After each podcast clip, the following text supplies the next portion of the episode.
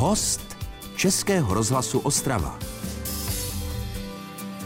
Přívětivé dopoledne vám všem. Těžko říct, kolik mezi námi běhá lidí, kteří jsou vnímavější k tomu, co se nám děje s planetou tak různě a kolik je ještě těch, kteří se rozhodnou, že s tím něco budou dělat. Tak myslím si, že jeden takový právě sedí naproti mě. Artur Sněgoň, dobrý den. Dobrý den. Tak vy třeba jste se rozhodl, že budete zachraňovat slony. Teď jsem do toho skočila takhle jako z mosta do prostá, ale zajímá mě celý tenhle ten váš příběh.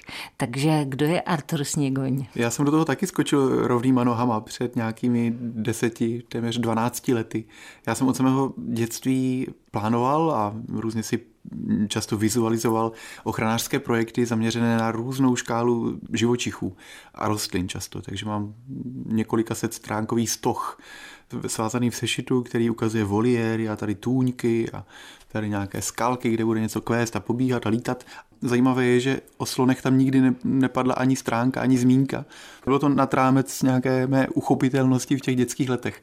Ale když jsem se během prvních cest po Africe od toho roku 2010 začal seznamovat s tou nepřívětivou realitou mm, slonů, nejen ve střední Africe, ale tam je ten problém vygradovaný, tak jsem se ubezpečil o tom, že i já bych mohl být užitečný právě slonům. Ale ano, organizace se jmenuje Zachraňme slony Safe Elephants.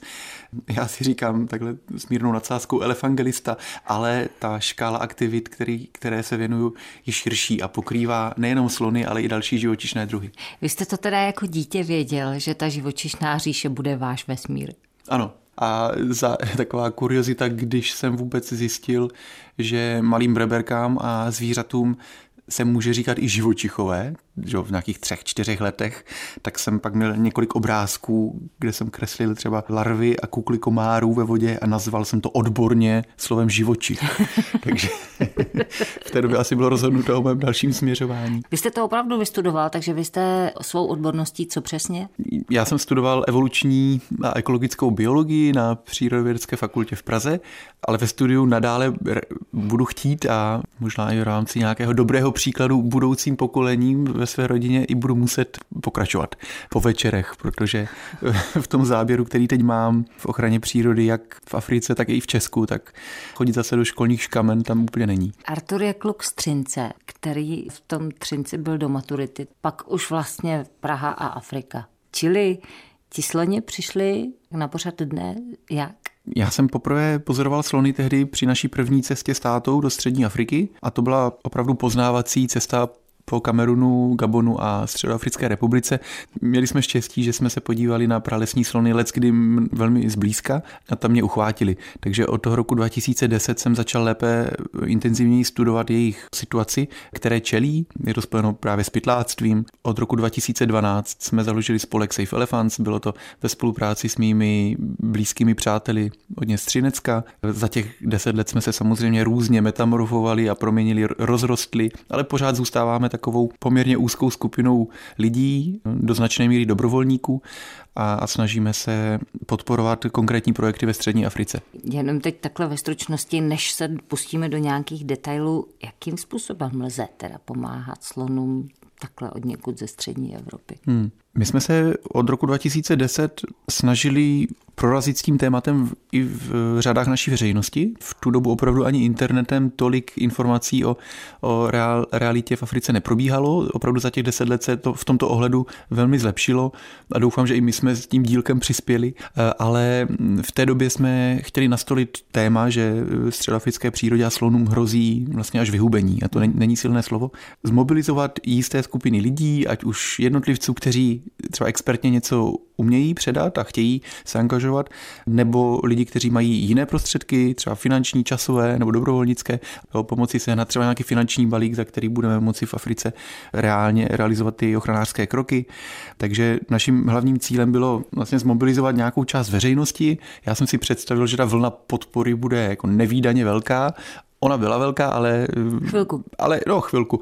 Vlastně nedosáhla toho rozměru, který jsem si vysnil, protože jsem a nadále nedosahuje, protože to téma je zkrátka asi příliš vzdálené. Je spojeno s velkým oběhem, ilegálním oběhem zbraní, munice. Mm-hmm. To sebou přináší otázky bezpečnosti, třeba i na poli terorismu. Jo, není náhodou a je, a je dokázáno, že právě pytlácké struktury mohou být součástí různých širších struktur třeba teroristického charakteru, který pak zasahuje i Evropu. Já jsem věděla, že mě čeká tady hodně zajímavý výlet a už se to tak rýsuje s Arturem Sněgoněm, tak to je host Českého rozhlasu Ostrava. S Arturem Sněgoněm trávím čas. Ještě, jestli můžu, Můžete. Eh, Sněgonem. Sněgonem. I když ono tady v našem regionu je to asi jako akceptovatelné, protože původně to samozřejmě bylo jako Šněgoň. Pak to nějaký rakouský úředník napsal bez diakritiky a od té doby se to se mnou veze, takže tvrdě. Ale v Africe to nikdo neřeší. Tam, Jasně. Tam říkají, monsieur... Uh, Sněgon. Snígon. Takže sněgonem hmm. Trávíme dopoledne a je hostem hmm. Českého rozhlasu Ostrava zachránce slonů. Takhle, když to člověk vysloví, tak si řekne, lec kdo asi, no tak to je nějaký nadšenec, který co by tak chtěl. Tak co by tak Artur chtěl? Tak my už za těch deset let máme, opravdu řekl bych, hluboké zkušenosti s některými reáliemi střední Afriky a některé věci umíme a dokázali jsme, že, že fungují.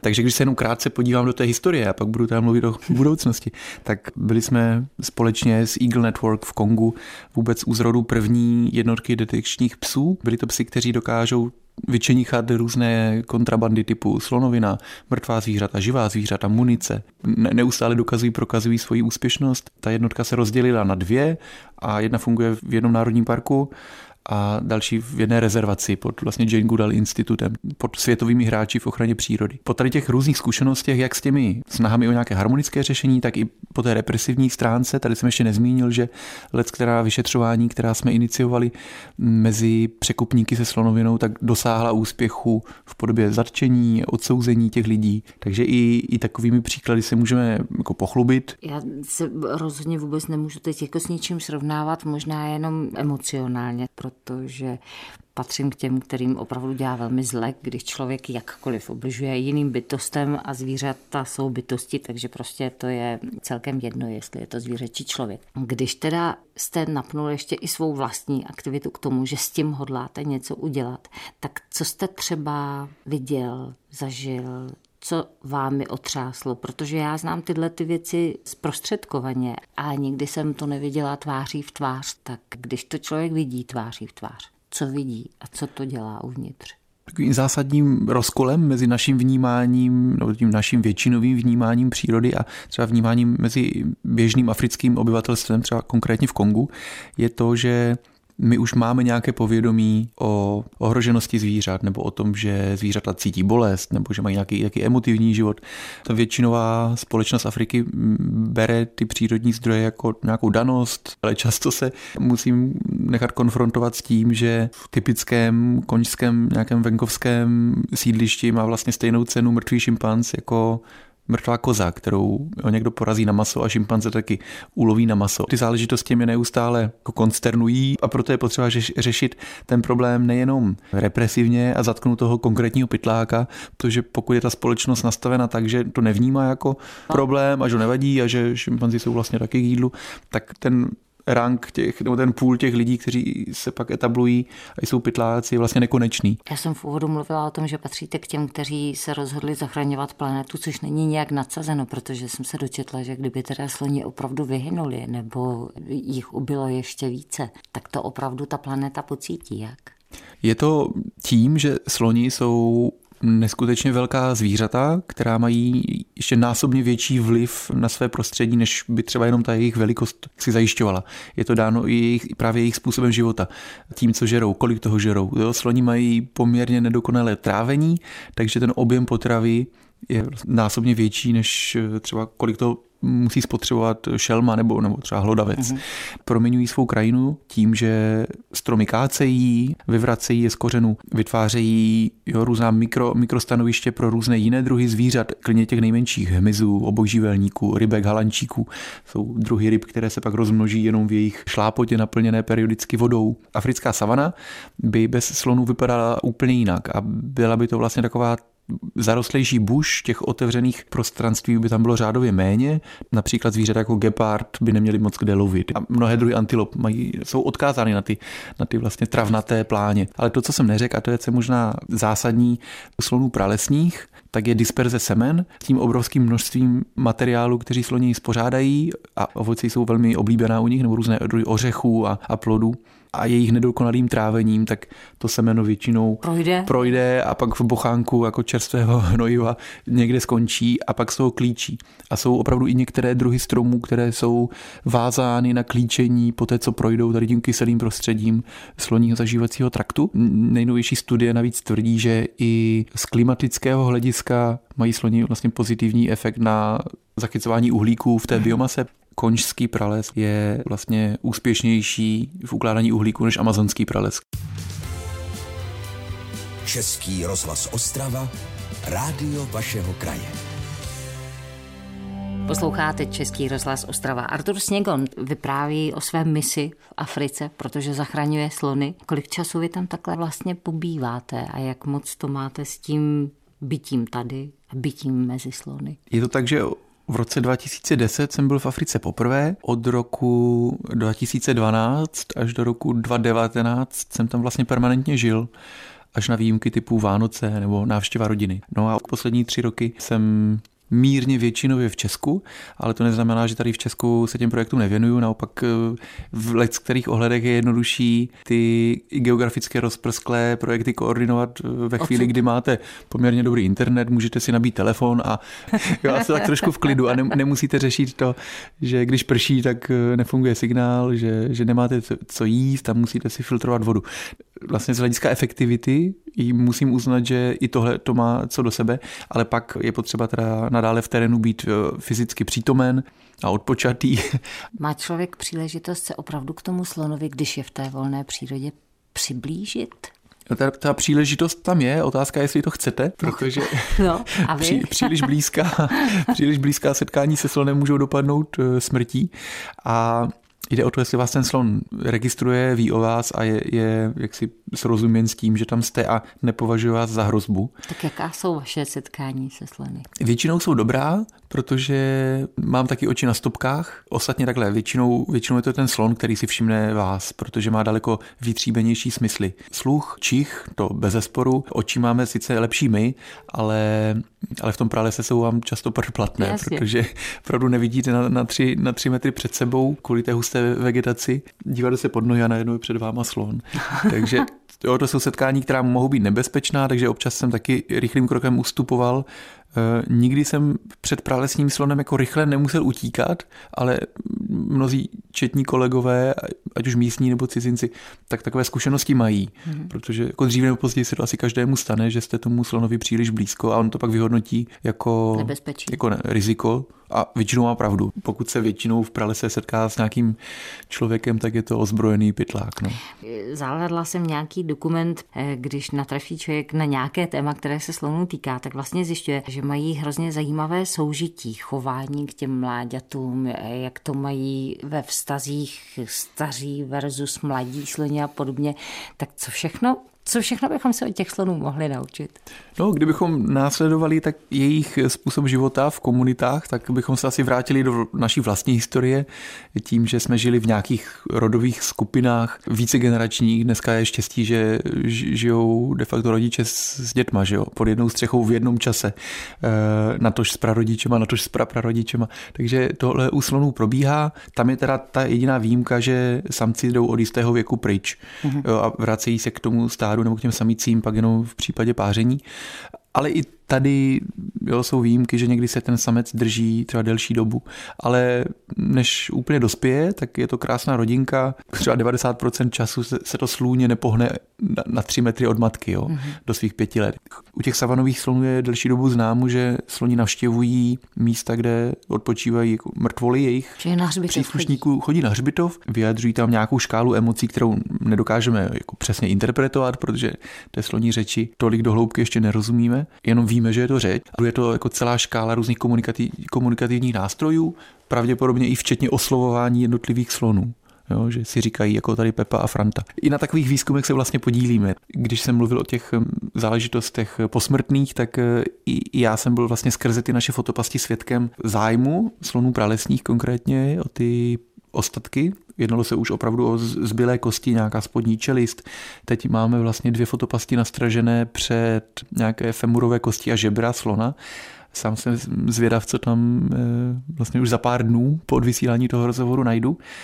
Teda, kolika teda se slon dožije? Srovnatelně s, li, s lidským druhem, jo, můžou mít přes 50, přes 60 let, mm-hmm. ale bohužel v dnešní době jim to není dopřáno. A to jsou nějaká čísla vlastně proporcí mezi tím, kolik slonů, kolik sloních mršin nese známky lidského zavinění a kolik těch sloních mršin zemřelo přirozenou smrtí. Právě když jsme s projektem Safe Elephants začínali v roce 2012, 11, 12, tak ta pytlácká krize v tomhle ohledu kulminovala a ve střední Africe bylo těch 9 z 10 sloních mršin zabito pytlákem. Vlastně ani v lidské historii snad nic takového neznáme. Že to není decimace, to je vlastně opak decimace, že vlastně zůstane jeden z deseti, ale jako genocida je slabé slovo. To je úkol. Český rozhlas Ostrava. Rádio vašeho kraje.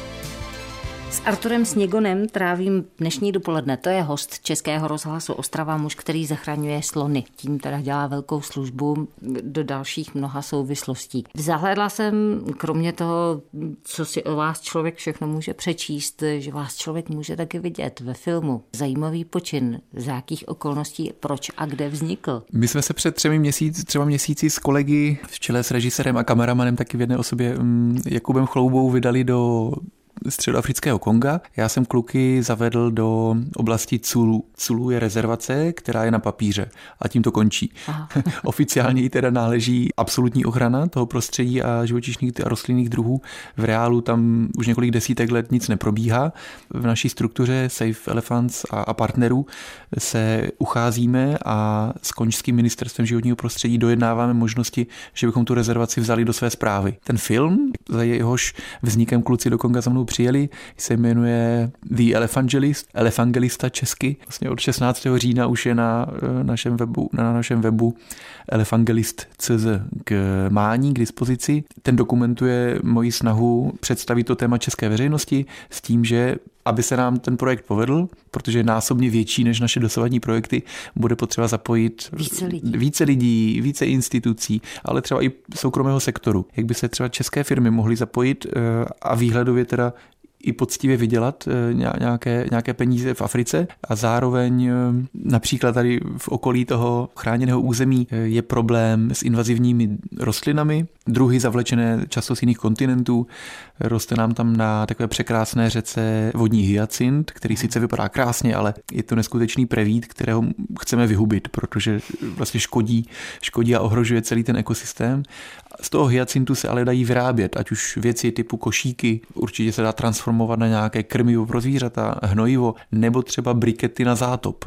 Po nich je velká poptávka, protože v Kongu se do velké míry topí dřevěným uhlím a to sebou přináší problémy jako odlesňování. No, teď bude všude poptávka. Takže teď ano, i u nás, ale dovážet jak si uhlí z, Kong, z Konga se nevyplatí, ale na místním trhu by si to našlo své místo. Takže já bych velmi rád zpřístupnil tady tyhle ty dílčí projekty projekty nějakému soukromému sektoru, který má ten ekonomický zájem, ale zároveň svou činností podpoří stabilitu toho prostředí a ochranu přírody. To bych velmi rád. V tom filmu samozřejmě nemůžeme postihnout všechnu celou problematiku, je to krátkometrážní záležitost, ale doufám, že natchne lidi, protože ty záběry, které se klukům povedly ze vzduchu, ze země nebo i z podvody, mm-hmm.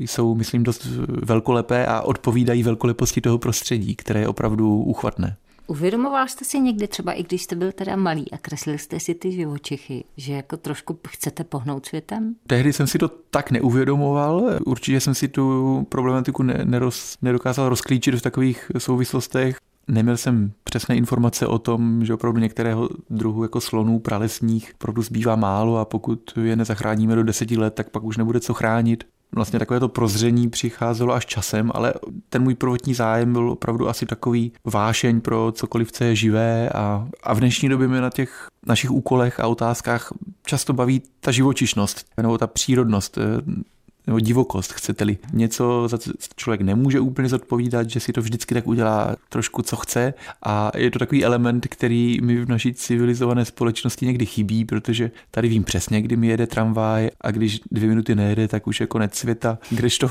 při práci v dešném lese nebo na savaně se můžou stávat jako různé, různé situace, ať už pozitivní nebo negativní, ale to k životu patří a mm, tady to nechat se překvapovat a někdy i převálcovat tou silou přírody nebo nějakými fenomény, které tam sledujete, tak to mě hrozně baví a myslím si, že kdybychom jako lidé žili více ve spojení s těmi přírodními procesy, tak bychom si i pak více považovali těch výdobytků civilizace, které máme.